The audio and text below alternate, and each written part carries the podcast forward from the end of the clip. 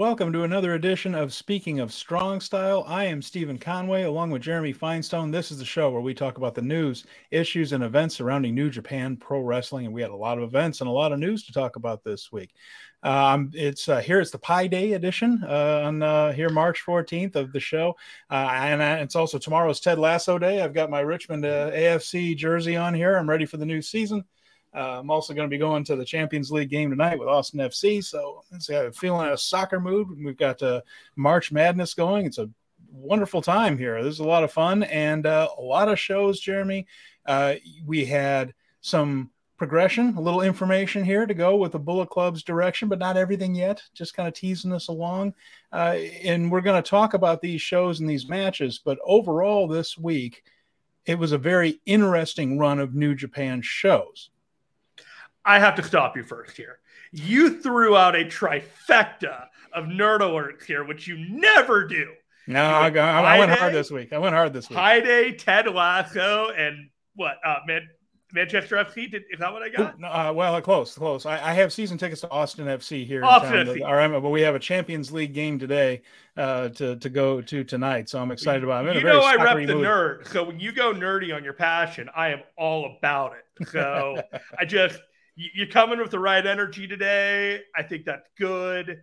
I think we have New Japan Cup stuff to talk about. Some interesting, some pretty boring. Nothing, nothing bad. Like I, I don't want to say it's bad, but uh, we have conversations. We have great stuff. We have good stuff. Let's get to it. Well, we certainly have a mixed bag, and uh, we're going to be talking about the Bullet Club leadership controversy, the United Empire's very strong first round, and then not so great second round for the UE. But we'll a lot to talk about on that. And then, of course, we're going to be moving forward with the multiverse. We're going to be talking about uh, possible Okada opponents. A lot to get into in this one. Wanted to mention also that this will be available as a podcast. Word is, Jeremy, that the Apple Podcast issue is resolved. So Ooh. I can finally say that when we put this up tonight, you can get this wherever you get your podcast. By crikey, I've been waiting to say it for so long. The so groundhog uh, anyway, Dan from Caddyshack right now. I'm very very pumped up about it. So we will uh, be going over that and things. So uh, you know, don't forget Absolutely. to look for us there as well. So yes, New Japan Cup. Now we're just going to go because this is a tournament, and then one show leads to the next. We're going to go over this in order. I figure what we do, Jeremy, is focus on the New Japan Cup matches, of course, and then just kind of give our general thoughts on the undercards here. And uh, there are some interesting things going on with that, and that they have been teaming up El Phantasmo and David Finlay. David Finlay, of course, recently announced as basically the de facto leader of Bullet Club, or at least the self appointed one, or Gedo appointed one in storyline and in, in real life, I suppose. But El Phantasmo not too thrilled with it and is hinting uh, at a lot of dissension here. So that's the main thing I took from the first show since our last program here on Speaking of Strong Style. It was on the 8th in Fukushima. Uh, this was not their greatest show. Uh, the attendance on this one was 720. Uh, there, there was some interesting stuff here, though. And uh, the first one was that Bullet Club match. It was match number two, Jeremy. It was Finlay, Phantasmo, Chase Owens, and Kenta taking on just four guys. That would be Taichi, Yoshinobu Kanemaru, Taka Michinoku, and Douki. And what we had here was Phantasmo playing this like he's not mad at Finlay personally. His issue seems to be that they all agreed, according to him, that Jay would be willing to, or they would be, be allowed to ride off into the sunset. Jay White would be willing to ride off into the sunset. Of course, we saw, and you saw in person there in San Jose, that David Finlay whacked him over the head with a shillelagh and sent him on his way, then came out with Gedo. And it seems like that hasn't sat well with El Phantasmo. He hesitated on the Too Sweet hand signal. Uh, he wouldn't tag Finlay. Uh, he didn't break up a submission hold on Finlay. When Finlay was in there, he sort of persuaded him more that he should just go ahead and tag, even though he was stuck in the submission hold. And uh, in the end, of course, uh, the Finlay is being booked very strongly. He got the tra- trash panda win over Taka Michinoku. ELP left early. We're going to talk about this as it goes on because each day was a little bit more of a chapter here. How how did you feel watching how they played this? This sort of simmering uh, hostility between El Phantasmo and Finlay. I mean, you could read the room last week and you were thinking either this is all like a like things are brewing in the Bullet Club or ELP is turning babyface. And we're still completely unsure of what exactly is happening right now because you cannot just assume that what is happening in Bullet Club is exactly what is perceptionally happening for the fans. They uh they have a way of tricking you, if it will, or, or making you feel like a fool for ever thinking what you saw was happening to be the case. ELP has a lot of potential as a babyface. Uh, just when he was riding with the Young Bucks at Forbidden Door last year, the energy that they had all together, uh, he felt like he could hang with them, and that's that's a main event act right there uh, for one. So where it's going, I don't know. Do I like where it's going? Yes. Do I think that Finlay is going to remain the leader of Bullet Club? More than likely. Where ELP ends up in all of this is going to potentially benefit ELP in the long run, whether it's the story of a long con babyface turn or a short term babyface turn. Uh, I think the fans are just going to get behind him no matter no matter what the direction is with him. So I don't know, but I'm interested. And we're going to talk more about how this develops and where I feel this is going to go after we get through a few more shows because yeah. it evolved a little bit every night. I will say this for New Japan, they did not do just the same thing each night. There was it, this progressed. And once it gets to the end of that, and get my thoughts on what I think might be going on here with that. We'll uh, we'll find out if I'm right. Uh, the rest of the undercard I thought on this show was uh, fairly standard stuff, uh, although uh, pretty high quality. The Lio Rush, Hiromu Takahashi clashes continue to be a highlight of every program right there. I, I cannot wait for the singles match. It's coming up the 21st. And I can't, I'm really looking forward to it. The, just the quickness, and they are already starting to form a little bit of chemistry in there as far as being able to guess what the other guy is about to do, which you never really get in the first few matches. But boy, they're starting to pick up on it, and it's it's a lot of fun to watch. Any other notes from the undercard before we get to the cup matches on this show? I feel like Jeff Cobb and uh, United Empire in general on the undercard have had really strong showings, and I don't know if that's um, if that's just because they're highly motivated to for for whatever reason, but everybody everybody has been showing up even when it wasn't a singles match with their name on it. That's exactly. I have that note as well. that the United Empire really worked hard every night, and even in times when they could have gotten away with doing a lot less. Granted, they were pushed hard in the opening round of this tournament, and we're going to talk more about that as we go through it. So, so, they were motivated to look good because they were being made to look good in the entire thing. So they were going to wrestle hard. But even when they didn't have to, their preview matches were really strong throughout the week. Just good stuff. Chaos also a little bit more than usual uh, this week. I thought we got I thought we got more from them than we usually do. So in Fukushima, the two cup matches, we had uh, Mark Davis and Toru Yano and Evil and Ren Narita. Now we have House of Torture and we have Toru Yano this didn't bode well, Jeremy, for for uh, high quality matches here. So let's talk about Mark Davis and Toru Yano first. That was the first one. Uh, Yano and Davis were going back and forth doing Yano hijinks there. Fletcher interfered a little bit, and Yano ended up taping him with the wrist tape to the rail. Uh, Davis chased Yano or lured Yano under the ring and ended up putting a hood over him. Yano, of course, came out with this hood over him and he's scared of the dark and he's staggering around. Apparently, he doesn't know how to take a hood off of his own head. Uh, and my only note is really bad so far at this stage of the match. uh, you got a little bit of amateur wrestling from Yano. Uh, Fletcher sh- slid a chair into the ring. Uh, Davis shoved down Marty Asami. Uh, Yano faked being hit with the chair, and I thought they might do the DQ here. Thankfully, didn't. He attempted a low blow while Marty argued with Fletcher. However, that was caught by Davis. Uh, Davis, uh, a very big man to hit an Enziguri, but he did. And then he hit a move that I can only really think of as a reverse Samoan drop, kind of uh, up on his shoulders and splattered him on his face there a little bit. Uh, it was a pin uh, for Mark Davis. He moves on in the tournament. Toru Yano, thankfully, is eliminated.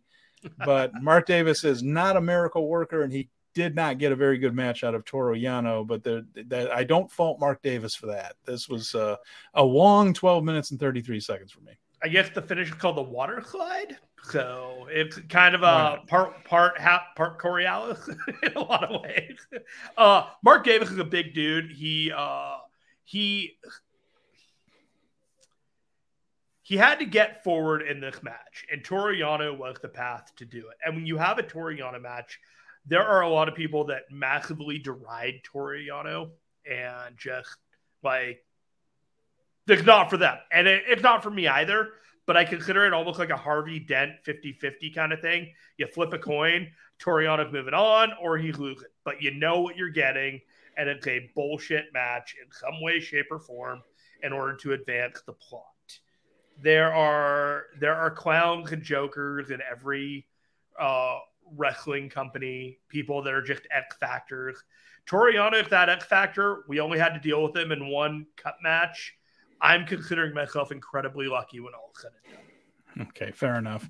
and then we moved on to Evil and Ren Narita. Oof. So, so we had 18 a lot minutes of, and 44 seconds.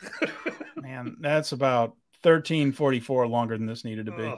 Uh, evil, a lot of red shoes spots, uh, none of which were particularly good.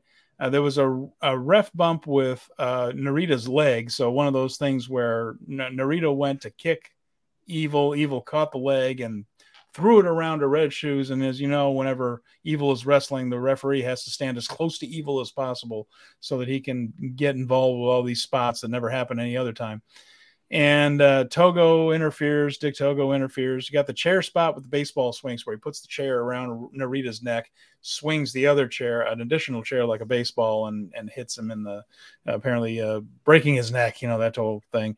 Um, Ren kicked out of that, so they made Narita look pretty tough. And uh, he would put uh, the everything is evil on him to get the win, then put him in a Boston Crab after. Eh, you know, this wasn't great, and I suppose it can lead to something that I was hoping we were also past, which is House of Torture being involved in this with the six man tag match titles. So I guess we're going to go back to that. Um, I know House of Torture have to be somewhere on the card here, and I understand that they also like to push evil in this tournament. Uh, so I suppose this had to happen this way, but uh, you know this this isn't New Japan's strong suit. All these ref bumps and interference, they don't tend to look smooth. They tend to be illogical and, and they just don't work for me, Jeremy. And uh, this was another example of one I thought that Red Shoes has to go so far out of his normal routine to try to make it look like he's not seeing all of this. And it just doesn't really do it for me. Uh, and and I don't think the crowd is really that into it either. It didn't sound like they were. This is one of those time to take your medicine kind of matches. You, you, it has a means to an end. It does feel like Ren Narita is on the upswing and Evil faction is on the downswing. And so they're they're intersecting in the mid card.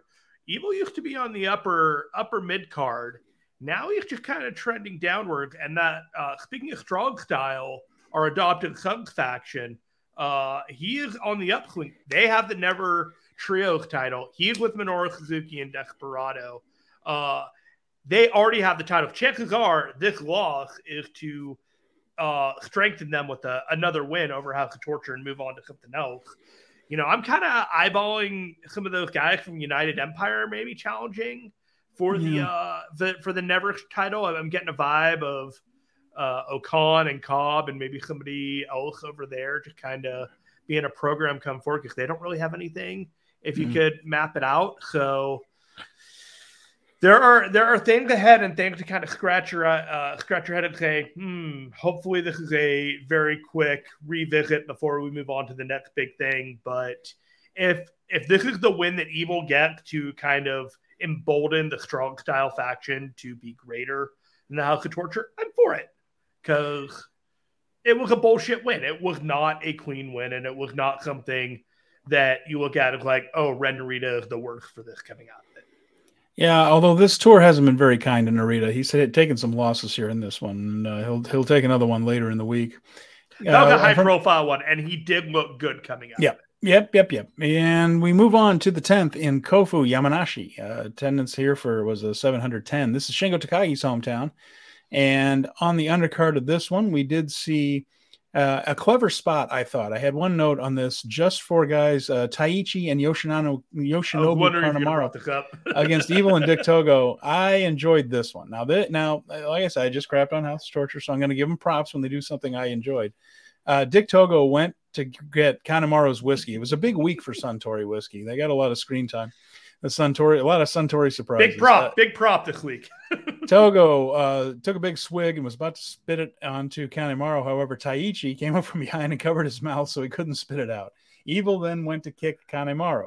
Kanemaru caught Evil's leg and threw it into Dick Togo's stomach, thus ejecting the whiskey from his mouth into Evil's face. And uh, I'm not doing it justice. This was actually done very smoothly and, and looked really good. So I just thought, okay, that I can handle. Like this is an entertaining way of doing it. That's some and, clown uh, shit you can get behind.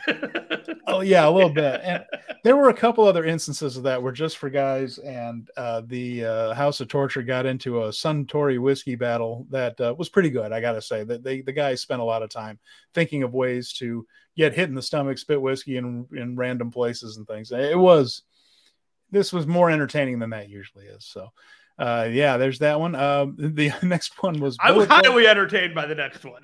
yeah, yeah, this was also good. So we had the six man tag champs teaming up with Ryusuke Taguchi. That's right, Minoru Coach Suzuki Coach Taguchi and Ryusuke Taguchi together on one team against Finlay, Kenta, Chase Owens, and El Phantasmo. That group there from Bullet Club. So once again, uh, El Phantasmo did not break up a submission when Finlay was in it. He was in the ankle lock from Taguchi, which has finished matches before once upon a time when Taguchi was to be taken seriously. And in this one, Taguchi, though, called out some of the coach's signals. Suzuki had none of it whatsoever. And Taguchi stood outside the ring and moped most of the time right there. His, he was, his feelings were deeply hurt. I the whole the whole dynamic of Taguchi just being a geek that they were just not having any they were not entertaining any of it and his hurt feelings. In the meantime, like the Bullet Club not being on the same page actually allowed the strong style faction to have an advantage through the entirety of this match was a highly entertaining dynamic that I'm not exactly sure would have worked at any other period of time in New Japan Cup history or New Japan history. So well done finding the singular moment to make this match happen and maybe never happen ever again. it was fun. And the other thing about it was throughout the week, uh, ELP was baby facing with the crowd. And as they left the ringside area, of course, Finlay is being the big jerk. He's the heel, uh, classic heel, telling all the fans to shove it when El Phantasmo sees that somebody's made a little sign for him or something like that, he goes over and does the Too Sweet sign to them. He's he was kind to them while Finlay was just a big old jerk face. So that was the uh, dynamic there as they as they left uh, ringside. And once again, it was a thing where they're just not quite getting along. That would manifest itself into something a little bit more physical on the next show. Yeah, I uh I think the next show is the one that I highly enjoyed, the shenanigans of the Bullet Club, but we'll get to that at some point. Uh, we had a better than usual match uh, next, uh, and better than usual. These are all good workers, but again, it's a preview tag. That is uh, United Empire, uh, Great-O-Khan, uh, Will Ospreay, Jeff Cobb, and Mark Davis. They got a win over Goto, Ishii, Toru Yano, and Tomoaki Honma. Cobb defeated Honma on that one, but Will and Ishii really decided to uh, go at each other and have a, a, real nice match for 11 minutes and four seconds. This one was fun to watch. Yeah, I um, this is one of those matches that you you were going through it and you're watching United Empire, and they were just locked in, both as a faction, able to work with each other, and at the same time, uh, just working with Honma, Ishii, Goto. I'm not really to say Yano because Yano is just fucking around for a lot of the match doing Yano shit. Mm-hmm. But uh, seven of the eight, I felt like delivered as promised on this match, and so I I was for it. I'm glad Cobb got to look strong before his unfortunate later time in the cup, but for now, good times. There you go. And then uh, we also had uh, Tama Tonga, Shota Umino, Yo, and Lio Rush against Lij, that being Naito, Sanada, Hiromu, and Bushi. And uh, Shota got the win there. Shota Umino did with an STF. uh, to get ready for his match with Zack Sabre Jr., one I'm looking forward to in the next round. From there, we went to the New Japan Cup matches here. And that first one was Kyle Fletcher over Yoshihashi. 10 minute match, but it felt uh, pretty exciting while it was going. I thought this was real good. Fletcher had the advantage early. It was a good match overall. Yoshihashi sold a lot earlier and then lost. My one critique of Yoshihashi in this, Jeremy, is I wish he would wrestle a little more aggressive when he's doing a job. Because it seemed like in this match that he gave a lot to Fletcher early and then he lost. And uh, he lost to a jumping tombstone, which looked terrific. That, that was that was a good looking move. A solid my move. My only thing about this though is I just wish that he would take control of the match and have the advantage more of it when he's going to lose. It, it just felt like it wasn't a squash by any means. Uh, Yoshihashi got a lot of stuff in, and it was good. Again, this was not a bad match. My one advice, piece of advice for Yoshihashi over there is look a little meaner, a little tougher, a little stronger when you're going to be laying down because so, if you sold like the first half of the match and then got a couple of minutes of offense in, then lose at the end, it's it could be it could he could have made himself look a little better here. That's interesting. I didn't really see it. I didn't really see that, but now that you mention it, it makes a lot of sense. Um, he there are times where he doesn't feel very collaborative with uh, opponents in the ring. He's just kind of, uh, all right, do what you want, and then I'll follow along. And there might have been a little bit of that in here because this was the Kyle Fletcher spotlight hour of Yoshihashi instead of all right, I'm gonna give you a bunch and then you're going to give me a bunch so you sell, and you know it, it, it makes you look strong in some ways. Um, he just kind of like, all right, well, it make you look strong, and it, in a in a big match setting, sometimes that doesn't that doesn't capture the fans as much as you want it to. And so the the match may have been a little disjointed on that. I thought it was fine. I thought uh, Fletcher's other match with the member of Bishamon was better than this, but I couldn't put my finger on why. And I think maybe what you uh, what you explained could have been the reason. Moving on to the main event of the night, we had Aaron Henare versus Shingo Takagi. now, this one was everything you thought it would be. Henare, he put his Muay Thai training to uh, work in this one because some of these uh, Thai, uh, some of those uh, Muay Thai uh, influence kicks to Shingo were really snug. There were a lot of really good chops, hard clotheslines in this. Shingo's in his hometown, so you know he's motivated. Henare's in a big match. He's motivated. Both these guys are real good. This was just a slugfest back and forth. This was not one guy laying down, selling, selling, selling. This one went back and forth and was stiff for the first 15 minutes. At about that moment is when Henare got his first big tackle, that kind of rampage move mm-hmm. there and he damn near submitted Shingo with the Ultima, his version of the full Nelson, and a really nice little run there where it looked like he might have Shingo knocked out cold, and you know they're arguing about whether or not it should be stopped. And uh, Shingo did rally, however, and managed to get the uh, made in Japan, but Henare kicked out, uh, which is a, a you know it's usually a setup for the Last of the Dragon.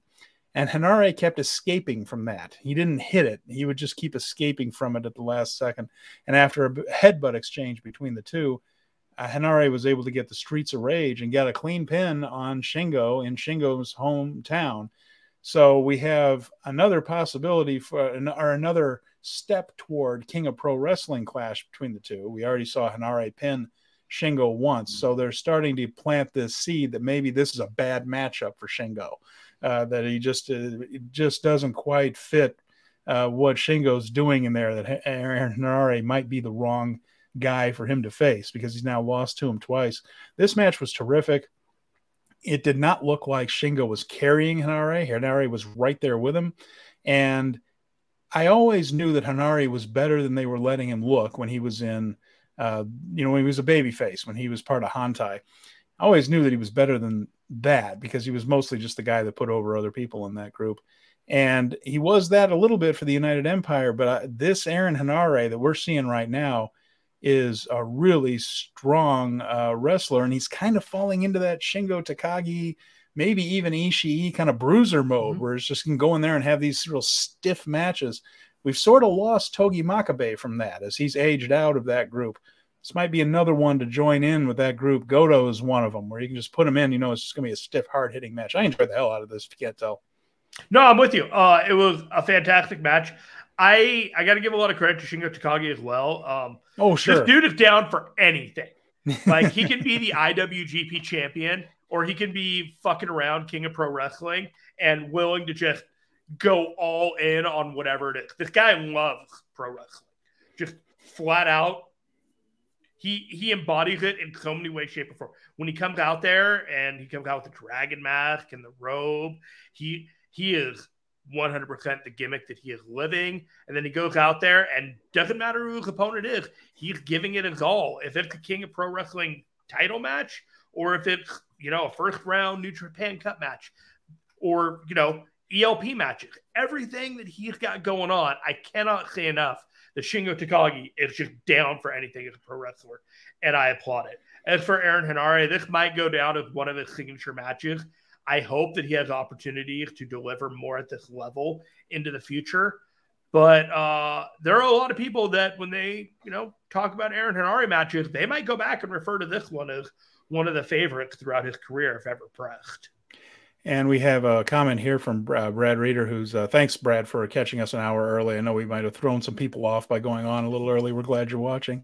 And he just said this is the best Henare has looked, and I love it. He's been a great standout this tour. Absolutely right. He, he, this has been a really good tour for him, and not just in the results sense, uh, his wrestling as well. So good to see. I, I like the dude. I, I, liked him back when he was in Hontai. I wish he had gotten a better babyface run, but Gedo in Gedo we trust, and he had uh, bigger plans for Henare mm-hmm. than that. So uh, off we go with that one. So that was uh, that wrapped up that show. At that point, Jeremy, it was the end of the first round. United Empire had every single member still alive in the tournament at this point. Half a dozen guys.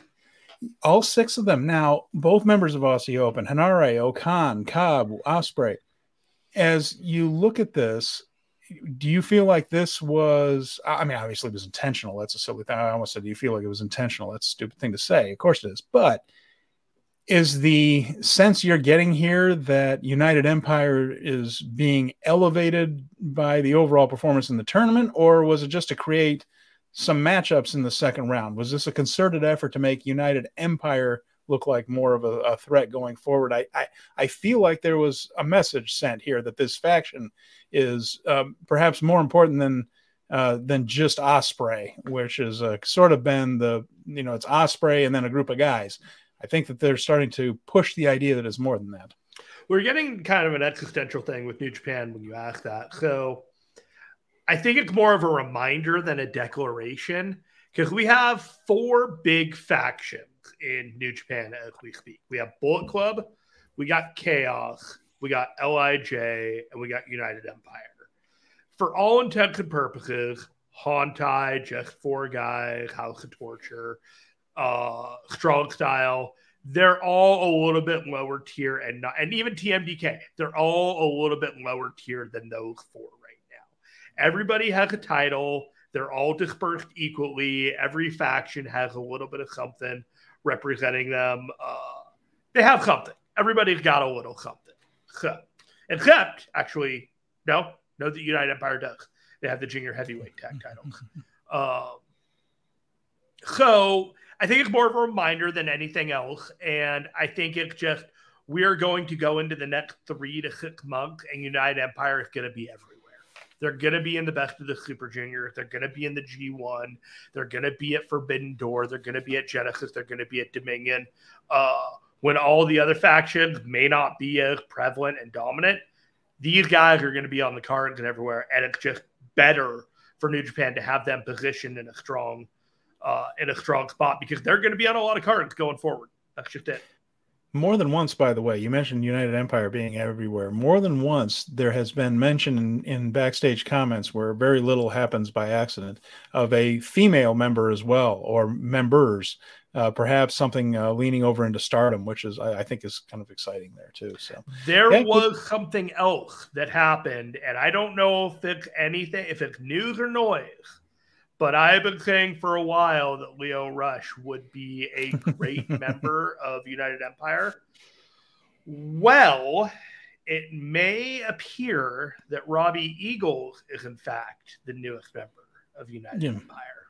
Made sense so, because remember they were the birds of prey. It was Will Ospreay and Robbie Eagles when Will was with Chaos still, and they were a tag team and a junior and competed for the junior tag titles and everything else. So there is a history there that would make sense. Uh, you know, at first Eagles never really feuded with Will when he turned heel. Eagles was a junior, Will was a heavy, and Eagles, frankly, wasn't really at the level where he would have been would have appeared competitive with that. So Eagles coming in, they have junior tag, they have a junior heavyweight tag team. Eagles could be the junior that goes after the singles title. Right. He could be the guy that goes for Hiromu, and then they would have every base covered. Yeah. So if I remember correctly, Eagles was Bullet Club, then he joined Chaos, and now he's yeah. with United Empire. Right. So El really... Phantasmo brought him in as a heel initially, okay. and he bristled at the cheating. Okay. So I hope that this is the stable that he stays with for a while. Um, I do not want him to hop around. Uh, yeah, that's what it was. I it might have been one of the Tamashii shows actually. Okay, and let's read happen. this here for the folks that are podcasting. Apparently, TJP, this is from Brad Reeder again, who's helping us out here big time. Apparently, TJP offered Robbie Eagles a United Empire armband at a show in either England or Australia, so it could be uh, either, could, like you said, it could be Tamashii, could I be something in Rev Pro. Yeah. All right. Well, hey, that's hey, and and he got into a bit of a who did he get into a Twitter spat with as well? Uh, that Robbie did. So yeah, could be that he's uh, starting to lean toward that direction. Maybe not as happy in in so uh, chaos. one of my predictions may not pan out, but that's okay. Robbie Eagles is immensely talented, and him being in United Empire is pretty awesome. And you know, it's still. I don't think it hurts to have uh, somebody with a little bit of a he, you know, possible heelish edge in chaos. There, we're seeing a little bit from Okada sometimes, but uh, you know, and and Lio Rush has a bit of an edge to him that I, I do enjoy. So, uh, yeah, lots of ways that could go. And and Robbie Eagles again, that's a really talented dude. So if he comes back to the New Japan rings, uh, either as a tag team wrestler or you know, he was stuck with Tiger Mask for a while there, and I, I, felt that was a bit of a waste of Robbie's talents, and so I would like to see him in a in a better spot than that. Yep. We're moving on to the 11th. Now we have to go to Nagoya and uh, the Aichi province. This one was a bigger attended crowd, 2,190. This was a bigger uh, crowd than the rest of the tour. Uh, again, we had uh, more drama. This one is straight tag team match. Finlay and El Phantasmo teaming up to face Kosei Fujita and Zack Sabre uh, on this one. Now, again, ELP still baby facing at this point, and then they took it a little bit of a step further. Uh, there was a back rake spot set up. So, you know, of course, we've seen all the back rakes that ELP did for a long time. Well, he set that up after he got a tag from Finlay that was more of a chop across the chest. He comes in and he climbs the ropes, getting ready to do the thing where he jumps off and then just rakes the guy's back. But instead, while he's standing on the top rope, Finlay goes and suplexes Fujita. Like, you know, what are you waiting for? I'm here to wrestle. I'm not here to goof around. And so he just kind of left ELP standing there on the top rope with nothing to do. ELP eventually tagged Finlay with a slap across the face. Finlay slapped him right back. There was a bit of a slap fight breaking out in Bullet Club as Gedo tried to get them focused again. Uh, anyway, Finlay ended up beating Fujita with a blue thunder bomb, but for eight minutes and seven seconds, this was a pretty solid second match on a card. I mean, there was a lot of shenanigans, but it was also telling a very consistent story throughout the whole thing. And like I said, we don't know which way is up and which way is down with Bullet Club, but it definitely, from the outside looking in, Phantasmo and Finlay do not want anything to do with each other, and the feeling is mutual. Lots of uh, Suntory spots in the next one. Again, it's House of Torture, uh, Togo, Evil Sho, and Yujiro against just four guys. Uh, they they had a lot of fun again with the whiskey spots, but uh, and this one, uh, Evil and Taichi really clashed and sort of chased each other around the arena a little bit. That could be going someplace. I, I don't know, but uh, Evil and Taichi that that was had the intensity in this one, while everyone else was uh, doing more things that were having uh, they were having fun. Evil and Taichi seemed pretty pissed off at each other. I enjoy uh, Taichi. I really. Oh do. yeah, oh yeah. I'm in the. time. I'm, I'm a big uh, Taichi fan. I think the last few years, in particular, the guy has just stepped up multiple notches as far as 100%. work goes and interest and everything else. Uh, pretty entertaining match next with uh, Lio Rush, Ishii, and Yo against Bushi, Hiromu, and Shingo. Again, Ishii and Shingo, you can't go wrong. And, he, and it doesn't look like we're going to go wrong with Lio and Hiromu. So a fun match there. And then, uh, yeah, we had uh, the United Empire with Fletcher, Davis, and Ospreay over the Bishamon, uh, Goto, and Yoshihashi, and Honma. And you can guess which one did the job there, of course. Uh, that was uh, Davis beating Honma and just teased a tiny bit of dissension since Davis was going to be facing Will Ospreay in the a next little round. bit. just a little bit, just a little bit. Here's the thing about that is I don't think anyone believed for a second that either one was going to turn on the other.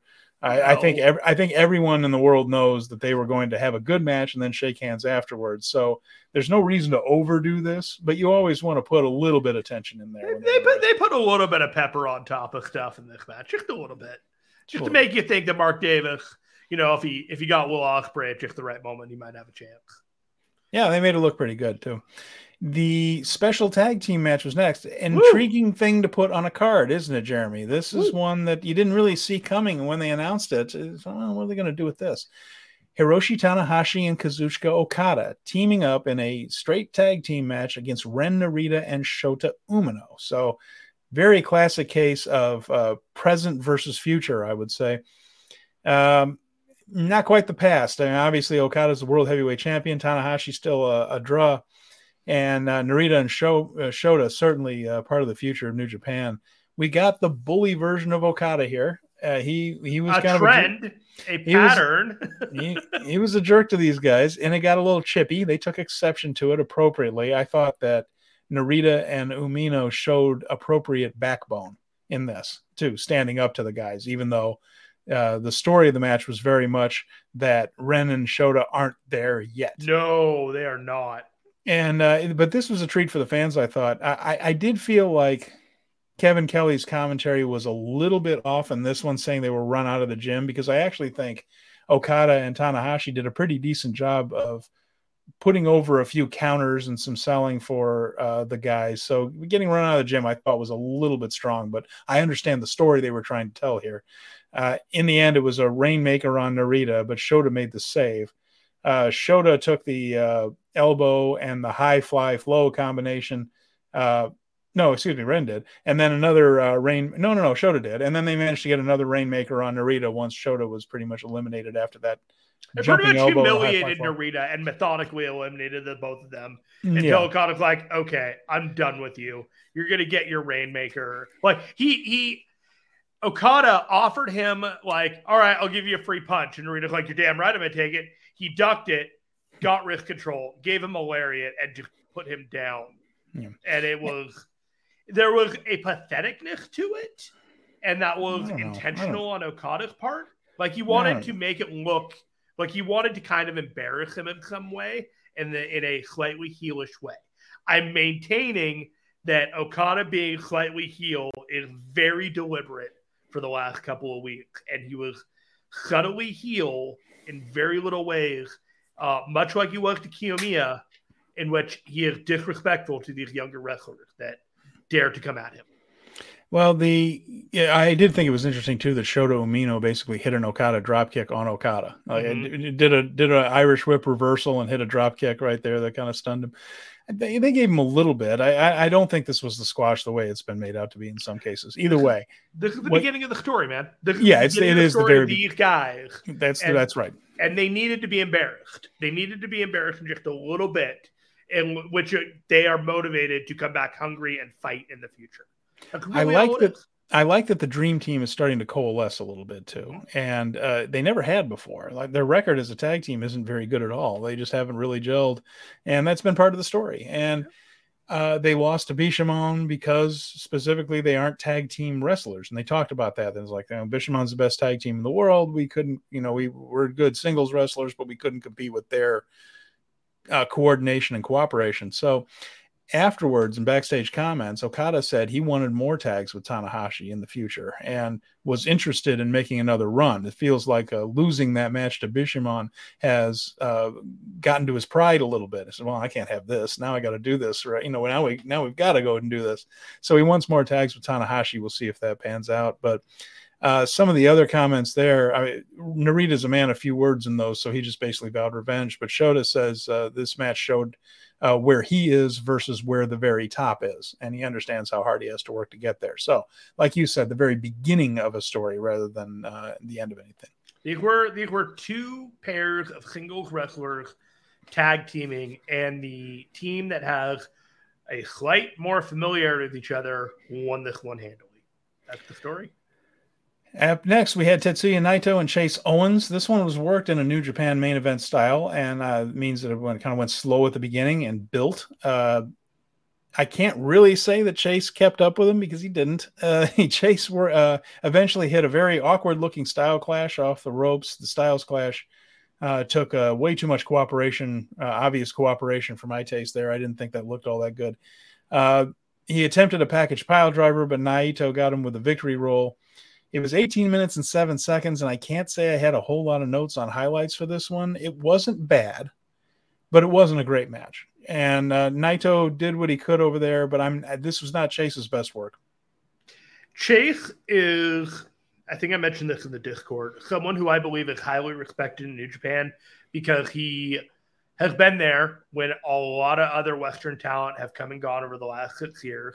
He went through the COVID protocols. He was doing all the work for them. And even if he was a one and done, they made sure to give him an attempt to look good against Naito and perhaps even give the appearance that he might have the upper hand and potentially win this, even though he didn't. It just says more about the respect that he has gained in New Japan from the company proper than anything else. I'm glad that he's not going forward. Naito was the right guy to win this if he was going to uh, beat ELP, and uh, now we can move on from it. It's uh, good for me because I had Naito winning the whole tournament, so this would have really Ooh. screwed me up. Ooh, yeah. Now yeah, we'll get the we'll get to the bracket updates at some point. Sanada and Kenta was the last match of the night. Uh, surprised that to find out Sanada was three and zero oh against Kenta coming into this match in singles. Uh, Kenta ended up okay. Amusing thing where Kenta played it that he didn't know how to do the paradise lock, so he just grabbed some athletic tape and taped his his ankles to his uh, his ankles to his wrists. Uh, that would be Sanada's, and just set him down in a fake paradise lock where he was just tied up right there. He left him there for a while. Red Shoes did absolutely nothing, just stared at this whole thing going down. Um, and uh, again, this isn't their forte. But uh, finally, Red Shoes decided to go ahead and get Sanada loose. And then he refused to count a pin after uh, Kenta had taped him up. Uh, later on, Kenta bumped Red Shoes after falling on him after a pin attempt kick out. So Sanada kicked out of a pin. Kenta did an exaggerated uh, kind of a kick out where he landed on Red Shoes, kind of on purpose, the idea that he was going to try to bump Red Shoes. And uh, after that, he started tearing up poor uh, Sanada with chair shots, including one to the head, which was done professionally. He kind of knows how to handle that. And one of those chairs that kind of gives rather than a solid metal uh, seat on it. Uh, that was to mild boos from the fans. A, uh, a double stomp led to a kick out. Sanada rallied, got a TKO and a moonsault for two. Uh, then we got another ref bump. Uh, and after that one, Sanada managed to hit that new version of a DDT that he hasn't named yet. That's the one that looks almost like a Crossroads or a Blade Runner, but ends up in a DDT. And uh, that was after they exchanged some really bad looking belt shots. And what I mean by that is Sanada had.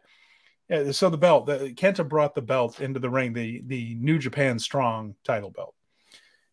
When Sanada was in Skull End, uh, had him in Skull End rather. So Kenta's bent over backwards, quite literally. And uh, Sanada squeezing the life out of him. He had to lean over at an awkward angle so that Kenta could reach him with this belt. So he had to kind of get into a position he's never in in that move so that he could get hit in the head with the belt. Then they fought over the belt a little while longer, and Kenta had to hold the belt in an unnatural position as he's doubled over for longer than he should have before Sanada managed to make his way over and kick the belt up into his face. Took too long, didn't look right. Uh, again, second match in a row here, Jeremy, that I thought was fine, wasn't great. Uh, two pretty good wrestlers, but I don't think this delivered. It Look fine. You know, I think Sanada winning was the right call. I kind of eyeballed Sanada and Kenta for the strong title. uh, some point down the line. And I feel like the closer we get, that seems kind of like a reality of what we're getting. Sanada and Naito. Much of uh, Sanada versus the winner of Evil versus Ospreay could be whatever it is. I don't know. It just this feels this feels like the ceiling for Sanada right now, even though uh, a lot of people would like for him to go a lot further in this uh, tournament. Well, we had that one, and now we're heading over into Shiga uh, on the 12th. Now, this was uh, just under 800 came to this uh, show, and we had uh, more shenanigans with ELP. Uh, this time in a match uh, against just four guys. ELP had Douki in the Tree of Woe, and every time he went to do a move to Douki, Finlay would just push Douki off the ropes so that he couldn't do it. And so again, more trolling of one another in this one uh, than anything else. Uh, any other notes from the undercard in this one, Jeremy? I was delighted about Kenta's birthday. Yes. Okay. it was the his whole, birthday. They sang to him. Whole just babyface Kenta legitimately like touched about people celebrating his birthday. I don't know. I I told the story a little while back uh, about being outside of the Santa Fe Civic when Kenta was leaving, and uh, and he was just hustling down. He wasn't entertaining anything, and I was on a stairwell, and I was just like, "Thanks for the great match, Kenta. Take care." And he just kept on walking, hand raised, and this was the Kenta I wanted to see. Just like, "Oh yeah, you're welcome. Oh, this, this makes me happy." Hmm. like the whole thing. And I, I 100% believe he was playing it up for the Bullet Club angle mm-hmm. in a lot of ways. But uh, you know what? I enjoyed my popcorn and candy when it came to that. well, there you go. And so there were a few uh, preview tags again. Nothing uh, particularly new on that. Again, United Empire uh, looking pretty good in theirs and, and working hard. Uh, Fujita looking good in his and working hard. You had uh, the Lij against Chaos, where you got more Ishii and Shingo, more Lio Rush and Hiromu. Ten so, man tag was pretty good. That was a real good match. Yeah, a lot of energy in that one, and, and it only went eight thirty four, and there were ten guys involved, so everyone could go full speed ahead, but they did, and uh, they really shined in that one. I, I, enjoyed that match. That was a fun eight, a fun eight minute match. Yeah, right and then we had uh, a couple of longer matches for the New Japan Cup, uh, and then this, this is the second round. And if I was disappointed by what happened in uh, Nagoya, this Thumbs turned all around. Boy, these were terrific. And so the first one was uh, Aaron Henare and Tama Tonga. Now, again, more Thai inspired kicks from Henare that looked really good. Another even match. Uh, it's getting to the point now where he he's not playing the he doesn't have to be the the bully that dominates in order to make him look like an equal. He doesn't need to do that. Can just have even matches with these terrific wrestlers. He hit a rampage on Tama Tonga, looked great and got a close two count. Uh, he had uh, their moves now. The both the uh, Streets of Rage, the full Nelson and the gun stun from Tama Tonga, these moves complement each other really well in that you can counter one into the other effectively. So you saw a thing where a gun stun was countered into a full Nelson. You know, when he when he reached up to grab the neck of Henare to pull him down for that gun stun, Henare blocked that, and then the arms were right where they needed to be for him to lock in that Ultima version of his full Nelson. Looked great. Tama escaped the streets of rage uh, and hit Henare with a uh, rough headbutt or rough looking headbutt. It wasn't uh, rough, it was worked, but it looked good. Streets of Rage were countered again into a gun stun. That looked terrific. And then the second gun stun for the win. Uh, this was really good. Henare, again, having a very strong tournament and even in defeat, uh, ended up in a, having a match. He's already got the King of Pro Wrestling title ahead because he's pinned Shingo twice. So didn't need to win this one in order for Henare, I feel, to come out of this tour looking stronger than he has. Top level Tama Tonga. Every time he's told to deliver, he delivers in 30 minutes or less. Let me tell you.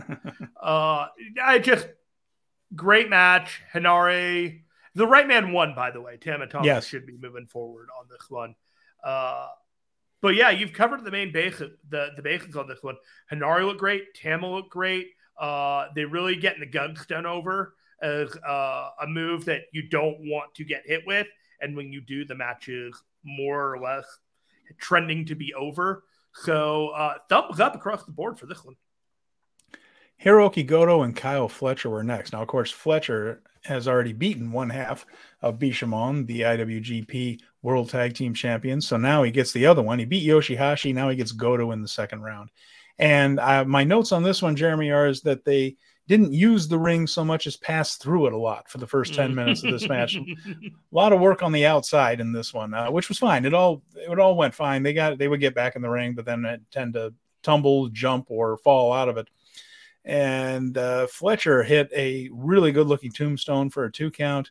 It became a very uh, common, and, I, and by common I mean very well executed big move main event match where as things build and build and build, it's two really good wrestlers hitting big moves on one another. So it's typical for a New Japan main event, but typical in the sense that it's something that's really, really good. You know, we're used to those kind of really good main events, and we got one here. Uh, clever move with the uh, GTR in the corner. It didn't have Yoshihashi to hold the guy's legs up, so he managed to catch Fletcher when he was in the turnbuckle, and uh, so his, really cool. his feet were up on the second rope. He turned into a GTR there, and then an Ushigoroshi, another GTR, uh, finished it off.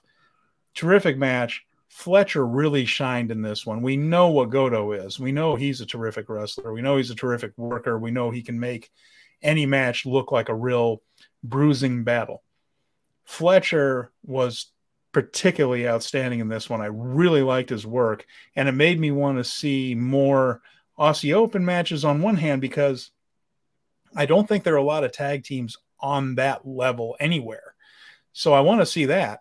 But Kyle Fletcher as a singles doesn't hurt my feelings either after watching some of this stuff. but don't break up Aussie Open. This is not, I, I, don't feel like anybody should be broken up here as Aussie Open's too good. But boy, Kyle Fletcher has a bright future in this business, doesn't he? He's pretty young.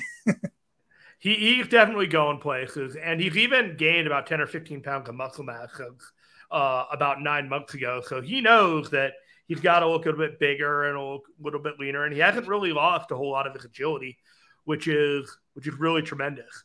I was thinking about it when you were talking this match and looking at him with the cape.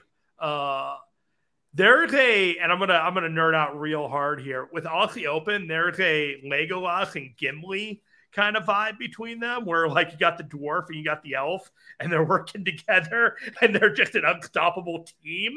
Could, could and, you run? Could you run that reference through Google Translate for us that don't know? Lord of the Rings. Lord of the Rings. Okay, pardon me. Pardon me. I, I, I read I read The Hobbit when I was in grade school, and that's about it. I haven't seen the movie, so pardon uh, So Legolas and Gimli are are a troll or a dwarf and an elf ah. that uh, should not get along, but are an incredible pair with each other. Understood. Uh, okay. Just unstoppable. And when I look at them, I kind of I see the bruiser and I see the uh, the agile magician, and you just they they just work really well together. And I know that you want Bishamon to have a long healthy, fruitful tag title reign. But uh these two are knocking on the door, man. You, you can't deny them for much longer. No, and and that's going to be fine. I, I, think they just want to reestablish those tag team belts with uh, with Bishamon. I just feel like that's where they're headed with this, and I don't see that as being a knock on Aussie Open at all. And I think one day they're probably going to have a good run of those titles. As always, anytime you're talking about a foreigner or a foreign team, foreign from Japan, you have to wonder just how much are they available. And that's always going to play into whether they get a run with the belts. We saw what happened with FTR when it doesn't work and the titles end up on ice for a long time. Now, Aussie Open doesn't have the complications that FTR had with the politics involved and, and, and everything else. But you know, you always wonder when there is a non-Japanese people who don't live in the country. Uh, you know, how much does the company feel comfortable putting belts on them? Are they going to be able to get those dates? And all of that are, are X factors in addition to talent that goes into who gets runs with titles.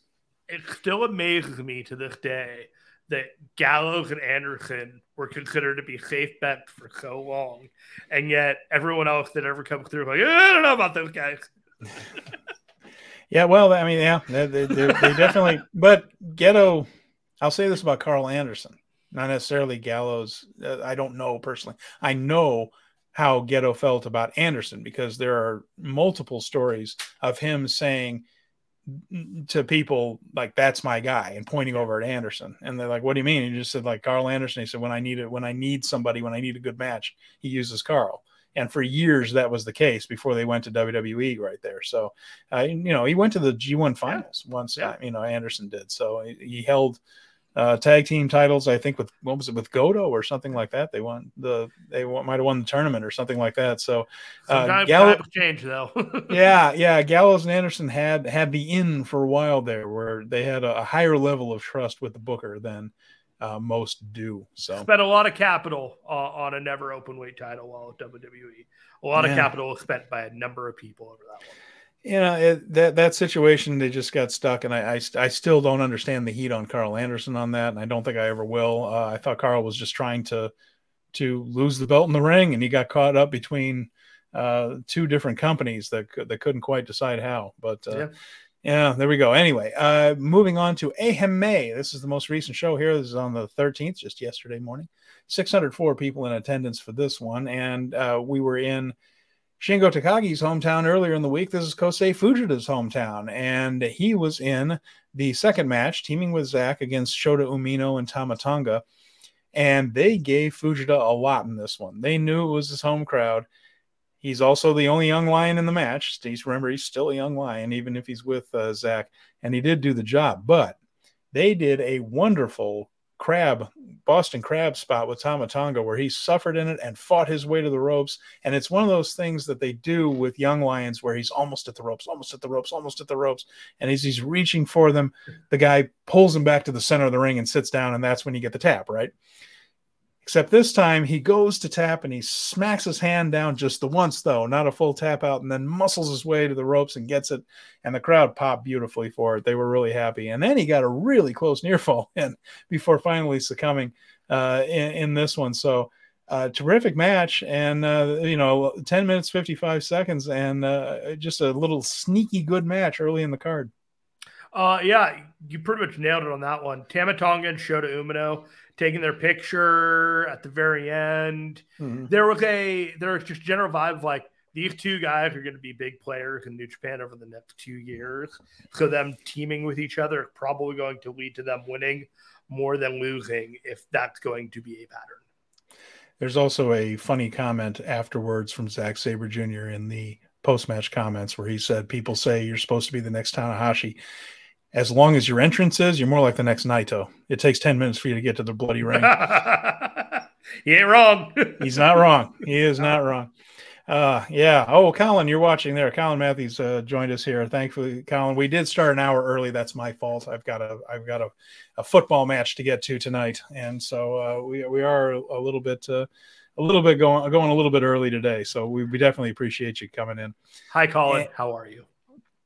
And let's see any other notes on the thing oh yeah the uh, el phantasmo and Ky- and kyle fletcher really look good against each other in a united empire bullet club match this was mm-hmm. finlay phantasmo and Gedo uh, so Gedo was there to take the loss in this one uh, against Great-O-Khan kyle fletcher aaron henare uh, uh, of course, was going to be the guy that gets the win here. He was the only person in the match still in the tournament.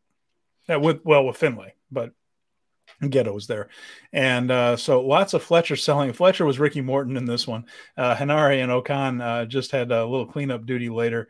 Uh, but interesting stuff again with uh, the clash with Finlay and Phantasmo. And here's the point now that we get to it, uh, Jeremy. This is my prediction for this that this is more of a an Uso false turn. And why I'm feeling this way. I feel like Phantasmo is leaning a little too hard into the baby facing after the match. You know, he's he's, he's being a little too cuddly with the fans also, I think uh, in this case, with this thing, a double turn would be tricky for this reason.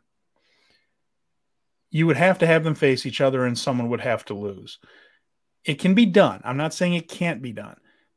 But at this point, I feel like Finlay really needs to be established as a high level heel. Mm-hmm. So he mm-hmm. can't really lose to El Phantasmo.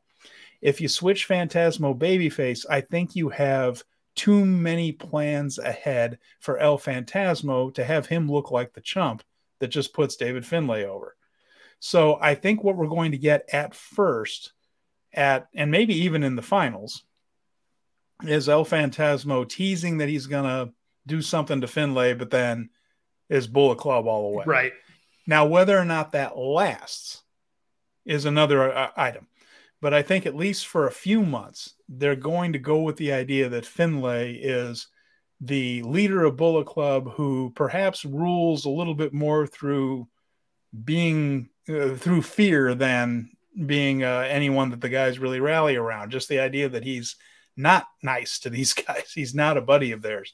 But I, I don't see them doing that because somebody would just have to lose. And I think Gedo has too many plans for both of these guys to have either one just lose a feud right out of the gate. So I think it might be a thing where we're going to establish Finlay, establish Finlay, establish Finlay.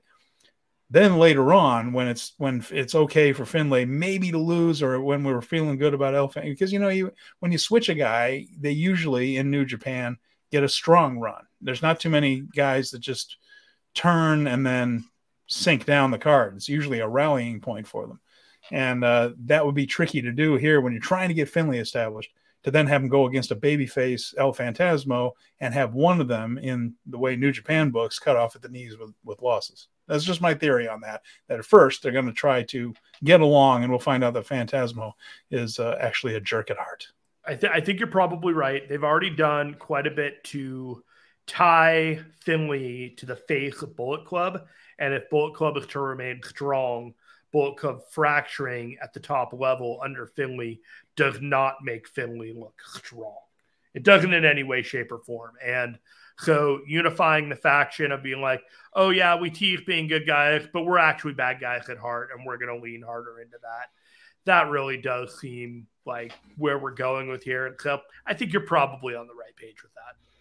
And that again, that doesn't mean that down the road these sure. two don't eat each other. For now. You know, but for now, yes, like yeah, right now. That's my prediction for the the. Uh, it could even be the finals. You know, if if Finlay I makes the finals, yeah, if Finlay makes the finals, that could be the big angle at the end where he does the screw job on whoever, and so that if he's in there with a baby face like Shota Umino or even uh, or, or, well, it would be shown. I guess on the bracket, but if he's in there against a baby face like or Naito or something like that, that could be how they don't hurt the baby face too much and get Finlay over as oh this guy's not only uh, good, but he's also really you know sneaky and willing to do underhanded things. So uh, Jay White didn't have too much outside interference in his matches. Maybe Finlay will be one that does. Yeah, well, uh, Finlay is not the counter-based wrestler, so uh, his bag of tricks is going to be different than what uh, Jay White used to introduce. He is a he is a fighter. He is a brute, brute strength and force to win the day when David Finlay is around. There you go. So we had uh, Lij. This is Bushi. Well, it was the, this was an all skate. I call him. Uh, the back going, back to my uh, back to my uh, roller skating days. There, it's an all skate. Everybody in. Uh, Bushi, Hiromu Takahashi, Sanada, Shingo Takagi, Naito against Chaos, which was Yo, Ishii, Lio Rush, Goto, and YOSHI-HASHI. Fifteen minutes and sixteen or fifteen minutes and, and sixteen seconds of energetic wrestling.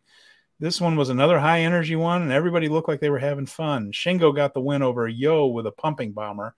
But uh, just another match where everybody seemed to be uh, enjoying working with each other. And, Party uh, match. Uh, mo- yeah, moving at a high speed. And I enjoyed this one anyway. Yeah. I, I, thought that this one was worth going out of your way to see there. So. Party match, you know, every so often you just want to see just a bunch of bullshit thrown at a wall and a bunch of wrestlers just going at it and, and just kind of freestyle jamming with a finish in mind. And this is what it was. It was just a bunch of guys just going out there and, you know, doing their craft on a on a weeknight kind of thing. So let's go into these New Japan Cup matches. We're into round two again, and we have Evil against Jeff Cobb.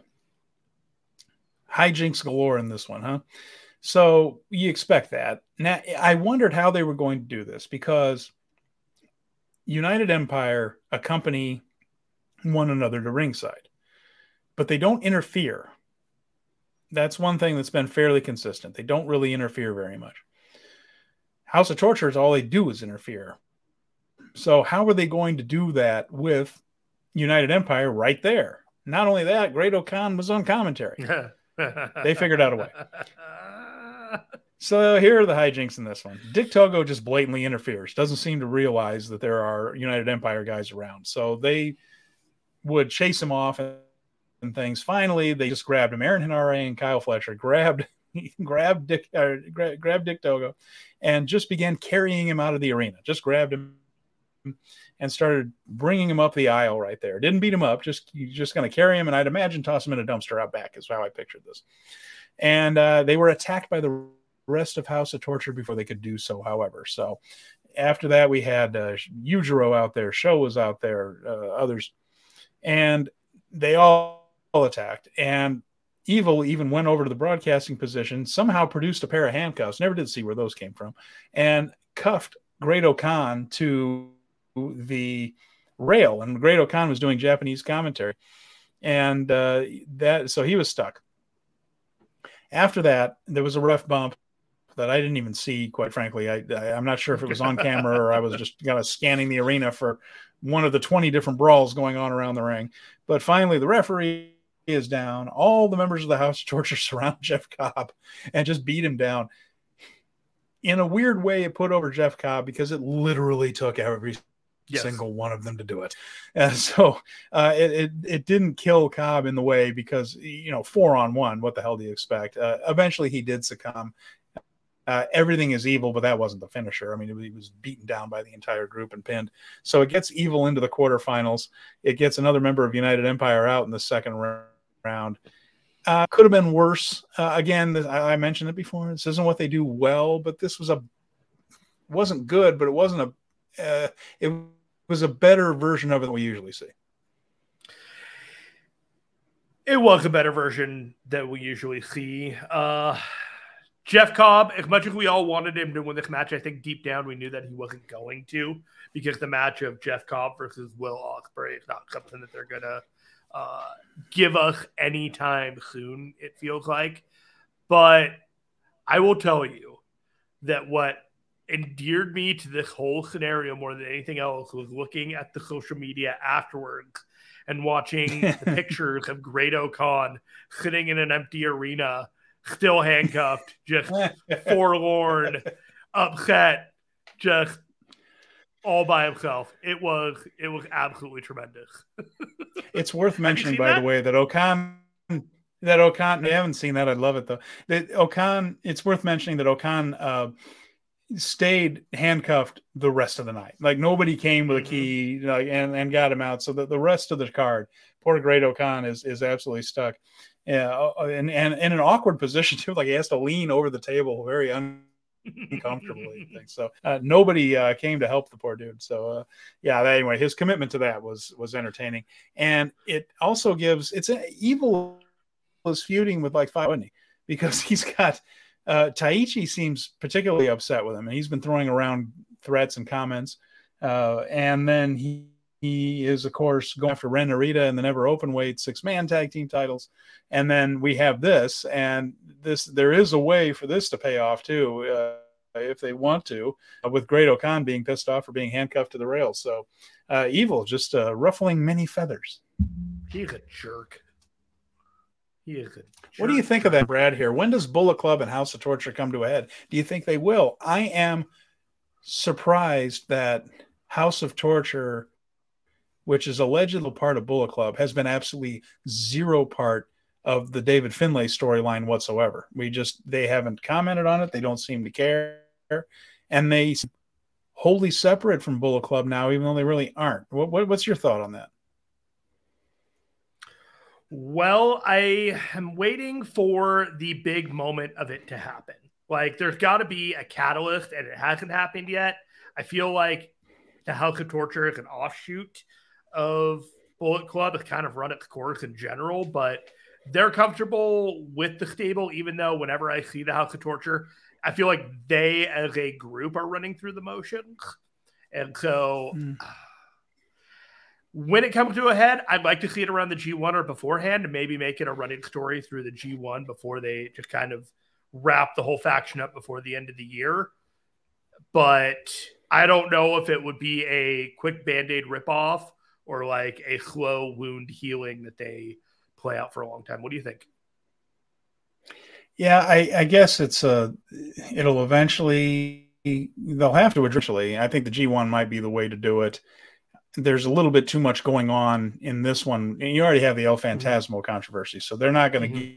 get into it here during or in the immediate aftermath of it. The G1 might be a part where uh, there's something on the lines of uh, they end up in the same block and get that whole well you know you're going to do the right thing right you know up yours i'm not even in your group anymore you know so it could be something like that but yeah it, it feels like that needs to be addressed at some point well i hope we see it eventually i do have a gift for you though before we move on to our next topic see it there, there it is. He's still there. oh, somebody, somebody bring him a sandwich. They, they got, they got the, they got the janitor in the corner doing the mop up. so fantastic. That's wonderful. I didn't know they did that. That's wonderful. Yeah, that, somebody oh, bring him an oh. onigiri. For God's sake, man's going to start. Brought me so much somebody joy when I saw that. It endeared me to the entire angle. get him some, get him some Famichiki from Family Mart. There, just get the oh, poor guy something. He had he had a happy ending. He ate food with friends and da da da. Okay, all right, as long as he's okay. We don't want anything happen right, to Great-O-Khan. We got one I'll more match to so we have night? we have one more match to cover here. Here It's Will Ospreay. So this is our intersectional matchup here. Both of these members of the United Empire, and Will worked very hard to put over Davis's power early in this match. A lot of spots where Davis was simply overpowering Will. At one point, and this could end up being a key moment uh, in the next few months in New Japan, depending on how this turns out, Jeremy. Davis threw the ringside mats over Will Ospreay, the idea being that Ospreay could not see Davis anymore. No, no, and then no, he no, no. did a. Did, hmm? No, oh, just, well, you did. Oh no, no, no! I was like, no, no, this is bad, all bad. Yeah. Oh, I see what you mean. Okay. So he throws the mats over on top of him. Then he goes and does a senton on Will. Now, Mark is a big man. So's Will, to be fair, but he seems to have hurt Will's shoulder in this. Now, of course, he didn't do that intentionally, and it, but it was uh, it seems like there was a bit of bad luck here, and that Will might have injured his shoulder when Davis crashed down on him. Will, being Will, toughed his way through this thing, and uh, if anyone can wrestle a match with a bad shoulder and still something out, it's uh, Will Ospreay. Uh, he gave uh, Davis a lot. He kicked out of an OsCutter in this thing, and uh, there was a, a, spot that looked like it was going to be the off the top rope Spanish fly. Both guys are standing on the top rope in the corner, and instead Davis just lariated him, just gave him a, mm-hmm. a lariat, and he backflip back into the ring. Uh, he did another one of those backflips when uh, selling a lariat from Davis again, just putting over the idea that he was wrestling train. And my favorite spot of this one, Jeremy, Davis is standing near Ospreay's head, and Ospreay's legs come up. He grabs Ospreay's legs. So now Will's back and his head are kind of to the mat. His legs are up in the air. Davis just grabs his legs, yanks him up into the air, into a tombstone pile driver in like one fluid move. Wow, that was cool looking. And, and, I I was watching this match. My girlfriend, we were up uh, early watching this one. We're having our having our coffee in the morning, and I just said, "I've been watching wrestling since 1983, and I don't think I have ever seen that. And I, I, cannot think of a time I've seen someone do it in that way. It was very, very cool. Uh, and uh, he, yeah, he really is. And Will is Will and made him look fantastic, uh, which isn't as hard an assignment as other Will matches because Davis is really talented. So he's not that he's being an untalented guy along, which Ospreay is absolutely capable of doing, but Mark Davis is mm-hmm. terrific.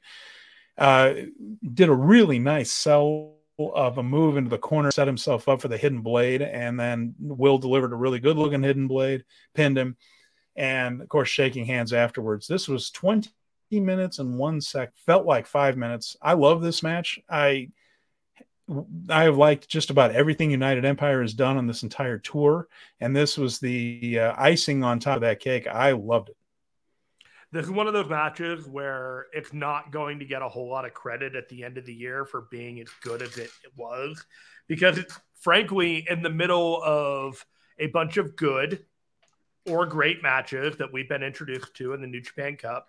And so when people were talking about afterwards of what matches should I go back and check out, this is probably one of them that you should definitely go back and check out. But it might even be better than just a match on the cup that you should go back and check out. Time will tell, but this does seem to be a pretty special match. Yeah, it felt really good, and uh, Ospreay moves on the tournament. And he'll be facing uh, he'll be facing Evil. Looks like so. Let's talk about two matchups and what Friday? What? Yeah, we got some stuff. Friday is Great-O-Khan against David Finlay, and Shota Umino against Zack Sabre Jr. So let's take a look, courtesy of Chris Samsa here, who put together our stats, and Jeremy, who put together this nice little graphic for the folks on YouTube here. In uh, New Japan Cup history, this is second uh, New Japan Cup, his first in a couple of years. David Finlay. He uh, went to the semifinals in 2021.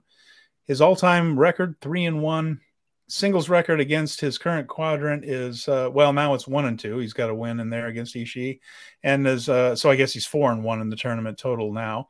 His uh, single record in the last 365 days he is eight and five.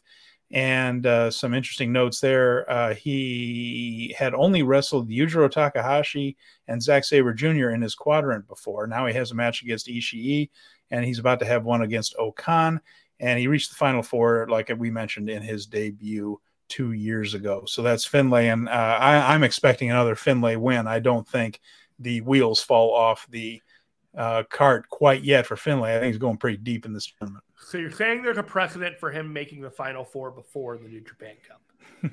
it's happened before. It's going to happen again. What about Great-O-Khan? Great-O-Khan. It's his third entry, third in a row. Uh, didn't make it past the uh, Sweet 16, uh, and now he's in the final eight. So you know that's a uh, that's one. So he's got a no, no, no. This was 16, and this is round of 16 coming up. Okay, see there you go. So this might be uh might this might be his wall here, Jeremy. His all-time New Japan Cup record now three and two, uh, four and three against the squadron. Uh, the, of course, uh, the graphic that I'm reading here uh, came before the tournament began, and O-Khan has a win. Uh, his uh, singles record in the last 65 days uh, was listed as 10 and 8 going into the tournament. He's never advanced past the round of 16. And oh no, he had a first round bye this year, so his cup record's two and two and three and three against the squadron. So I'll get this right eventually. His, ah. uh, so his tournament will begin in the round of 16 this year. And like I said, uh, against David Finlay, looks like it's going to be yeah, out and, for him. Yeah, I believe he, that he cannot enable his claw-based maneuvers because his wrist is too damaged from the handcuff injury that he maintained. Plus, he might still be cuffed in that arena somewhere. That's what I'm saying. He might. But it might could. be a forfeit. He might still be there. I think I think we figured out how we're getting around this match because Great-O-Khan is an obstacle for David Finlay to get past. Yeah, yeah, that'll be fine. All right, what and else then, we got here? Zack Sabre Jr. So we have uh, he has a, a bye in this one here, so he'll be facing Shota Umino. His all-time New Japan Cup record is one of the strongest. He's been in six consecutives. He has won this tournament twice in 2018 and then last year, 13 and three in the Cup. Singles record against the Squadron is nine and three. In the last 365 days, a very strong 16 and five shows you that he is a singles wrestler. This company takes very, very seriously. He's one of uh, only five guys who have won multiple New Japan Cups. Tanahashi has, Goto has, Yuji Nagata, and Okada each have. And uh, Sabre's 11 submission victories is also a New Japan Cup record. It would be quite a feather in the cap of anyone who managed to beat the winner of the 2022 New Japan Cup. Who is facing him next? Oh, this guy got it. Shota Umino. So here's our uh, history with him. Uh, he has uh, his second entry, his first in four years, though. Uh, he, I guess he was a young lion when he was in there the first time. He yes, he was eliminated by Hiroshi Tanahashi in the first round back in 2019. So uh, he got a win earlier in the tournament, so he's now one and one uh, in both all time and in his quadrant. His singles record in the last 365 days only two and four. I expect him to get a win here to set up a couple of things. One, a bit of a push for him, and then also to establish the idea of him facing Zack for that TV title, Jeremy. Yeah, I uh I feel like him sneaking out a win over Zack Sabre Jr. after 15 minutes might be a proper story for this match, leading into something with uh, a 15 minute time limit going forward. There you go. That is the 15th. And then we'll have more matches on the 17th at Korakuen Hall, but that'll be quarterfinals. And for kayfabe reasons, of course, we don't have a card for that one because you know, theoretically we don't know who's going to face who, do we? So uh, here's your bracket. You got Sanada, Tetsuya, and Naito. We're going to be seeing that one. Those two face each other.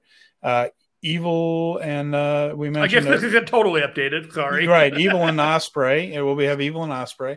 We'll have uh, Goto and Tama Tonga. That's an interesting match right there. And then uh, we'll see. Uh, well, and then like I said, we'll we'll see Finlay against Great-O-Khan, Shota and Zack, and that will take care of the second round. And we'll be on to the quarters after that. Steven, are you are you ready to break for impact in some way, shape, or form? Because I have something that we need to look at, and it is our bracket. oh my lord! All right, so how do we now? You know, this isn't terrible, is it? No, no, we did we did pretty good going forward. I don't think that our uh, our finals are going to be on point, but I think we read the room pretty good going into the uh, going into the final four. Well, of course, my, my personal opinion is that Naito's winning this thing. I'm going to stand by it. But yes, when when we w- worked with Scott Edwards here to create this bracket, uh, we came up with a final four of Sanada, Ospreay, Shingo, and Shota. Three of those four still in the tournament. Uh, Shingo uh, w- went out early, but we had excuse me, sorry about that. We had him. My goodness, that's embarrassing. We had him beating Hirooki Goto in the uh, quarterfinals. Goto's still in it, so that's not terrible if that works out that way. Finlay and Shota Umino in the bottom quadrant. I'm feeling pretty good about that. That little combination. Evil and Will Ospreay is already confirmed. We went seven for eight ish. yeah, in the eight, in, that's all right. We are not gonna. We... We're not going well. We're not. It's not going to be well for us further on. It's not yeah. going to be pretty. But yeah. for for here on out, I'm, I'm gonna say we did all right. No, I think we tripped over our shoelaces into something fairly decent here. That's that's not so bad. That's not so bad. Collaboration from Smarty Pants. exactly. Oh boy, there you go. Now the real uh, break for Impact and for uh the real break for Impact announcement. Next week we will be having Mike Gilbert join us yeah. for a special Multiverse United preview show. Yes, it will be 10 days in advance, but we want a lot of people to watch the show because there's a lot of smart people talking about this match. The reason we're bringing it up now is because three matches were announced this past week. Yeah. Uh, two of which have New Japan talent, but we will get to that shortly. The first one will be Mickie James, Deonna Purrazzo, Gisele Shaw, and Miyu Yamashita in a knockout world championship four way match. That's going to be good. This will also be good. Mm-hmm. The Impact World Tag Team Championship match with ABC, the Ace and Bey Connection, Aussie Open, the Mighty Don't Kneel with Bad Dude Tito replacing uh, Mike Mikey Thorne, Shane Haste, Mikey Thorne, mm-hmm. and then the Motor City Machine Guns. Oh, Mikey Nicholls. Mikey Nicholls. I couldn't remember the last name. Mikey Nicholls and Shane Haste, but Tito replacing Mikey Nicholls. Uh, Haste had mentioned previously that Tito was still part of TMDK, and sure. this is confirmation of that. And then we get this weird match, which you and I are going to try and make sense of right well, now. Well, don't forget the Motor City Machine Guns are in that match. Oh, yes. I've had it and I forgot. And the Motor City Machine Guns, who were the Impact Tag Champions, lost it to Bullet Club uh, just a few weeks ago. And this is their rematch clause match. I would have gone for a one on one, but hey, I'm not the Motor City Machine hey, you're, you're not the booker here. So what else no, we got? Okay, so we have Multiverse United, Fred Rosser, Alex Coughlin, Sami Callihan, and PCO versus Eddie Edwards, Joe Hendry, Tom Lawlor, and JR Kratos. Fact of the matter is, New Japan loves, loves, loves their mystery vortex matches. This is a mystery vortex match. You have heels and faces on both sides. You have Lawlor and Rosser who have beef with each other. You got Coughlin and Kratos who have beef with each other. I'm assuming Eddie Edwards and PCO have beef with each other. And eventually, Sami Callihan might be challenging for Joe Hendry's digital media impact world title, which I believe he has. And if I got that wrong, Mike Gilbert will tell me I was, I was wrong next week. That is in addition to, oh man, how many magic do this fucking that thing have? Josh Alexander versus Kushida. Okay. Will Ospreay versus Mike Bailey. Moose versus Jeff Cobb. Okay.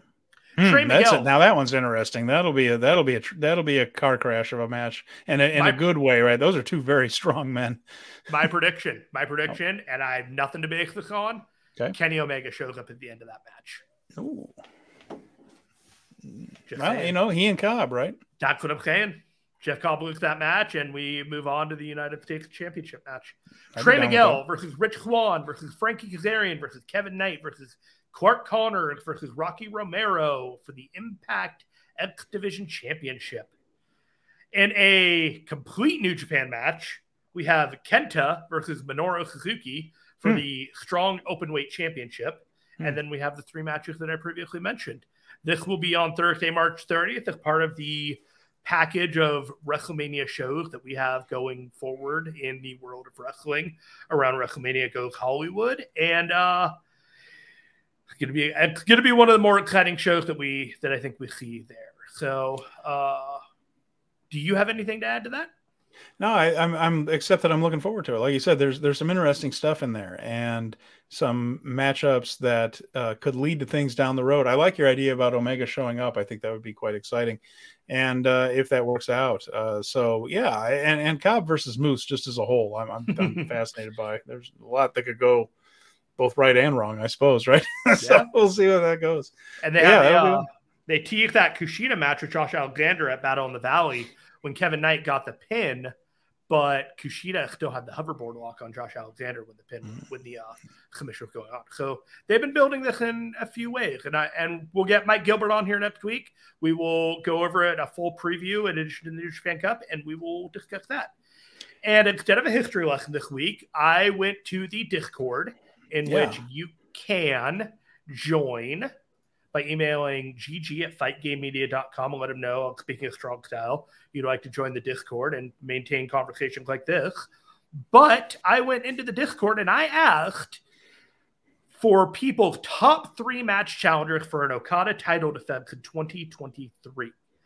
So I got a couple of responses and I'm going to read them out to you now. Let's hear it. Brad Ryder said that he thought Brad Ryder's getting a title shot. Oh wait, no. Brad Ryder would like to see Taichi David Finlay and ELP have a 2023 IWGP Heavyweight title shot. Mel okay. Gray would like to see Will Ospreay, Zack Sabre Jr., and Shota Umino get a 2023 IWGP World Heavyweight title shot. I would say at least two of those three are fairly likely. Fairly likely.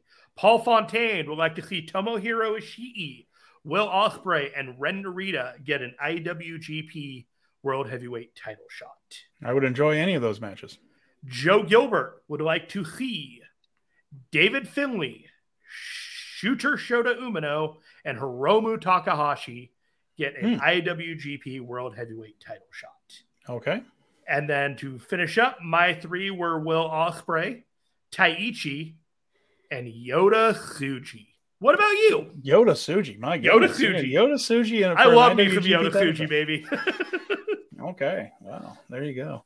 Uh, yeah. I mean, I, I would love to see, I would love to see Taichi get in there. I just don't see a path to it at the right. moment. And I think we're, I already think we're going to see Naito again. Uh, I think we're going to get that one. I do think we'll probably see Finlay before the end of the year. And uh, the other one that I would really enjoy seeing, uh, similar to what made a couple of lists, Zack Sabre Jr. I'm in for that. Yeah. Shota in 2023, I think might be a little bit early. I'm not sure that match is ripe yet, mm-hmm. but man, it's going to be terrific once it finally hits the ring and Shota's sort of ready for that match. I was he's, resistant to him at first, but he's growing on me. Oh, I like the guy. I, I really like Shota, the and gimmick, I think the whole thing, the presentation, starting to grow. Yeah, yeah, he's he's I, I, like him a lot. I think he's a real talented guy, and he is working very hard. Mm-hmm. Uh, both uh, with the fans, you can see it in the gym because his body has transformed in the last few months, looking real strong. So he's aware there's scrutiny in his position, and he's uh, he is not giving anyone any reason to call him to task. But with the long hair and the bleach blonde and the color of his uh, various various colors of his tights, when he faced off against Tanahashi, it really was like looking at two people coming out of a time machine. You know, it was uh, really striking. If you think about it, you got I was making jokes that Master Wato looked like Okada's kid brother, and now you got Shota Umino looking like Tanahashi's kid brother. Of the kid brother look, Shooter definitely won that battle of cooler, cooler younger brother look. He's doing, he almost doing a Tanahashi cosplay in that whole a thing. Little and, bit, little and bit. then you have, and then of course you have the Son of Strong Style. So there you go. It's all the way through. They're trying to recreate it all. So Jeremy, we're almost out of time. This one went really quickly. It feels like. Uh, tell us about your uh, socials. Anything else you want to get in before the end of it? We're gonna do Jer Finestone at Twitter. I barely use it other than to advertise stuff on Fight Game Media because Twitter is a hellhole. But I love you all anyways. Uh, we will be doing a Multiverse United pre-show and post-show. More details to follow through the Speaking of Strong Style portal. Uh, yeah, Conway, what do you got? Well, of course, I'm at Steven Conway 88. Uh, ringside replay. I was just on the Five Star Joshi show. I was on with Garrett uh, Gonzalez on the on the uh, the Road uh, WrestleMania centric uh, show that we have here on the Fight Game Media feed. Make sure you look for that. And next week we'll be back at our regular time live on YouTube, and then afterwards, a few hours later, wherever you get your podcast, we're going to go back to our regular time next week. I've got a football game to go to tonight. I'm excited. Uh, we need four. We need goals tonight, Jeremy. We need four. Of, We need four of them to get to to get through here. So I hope all the balls hit the net, buddy. Let's hope it happens. For Jeremy Finestone, I am Steven Conway. May all your balls be in your net. And until next week, we'll see you next time. And speaking of strong style.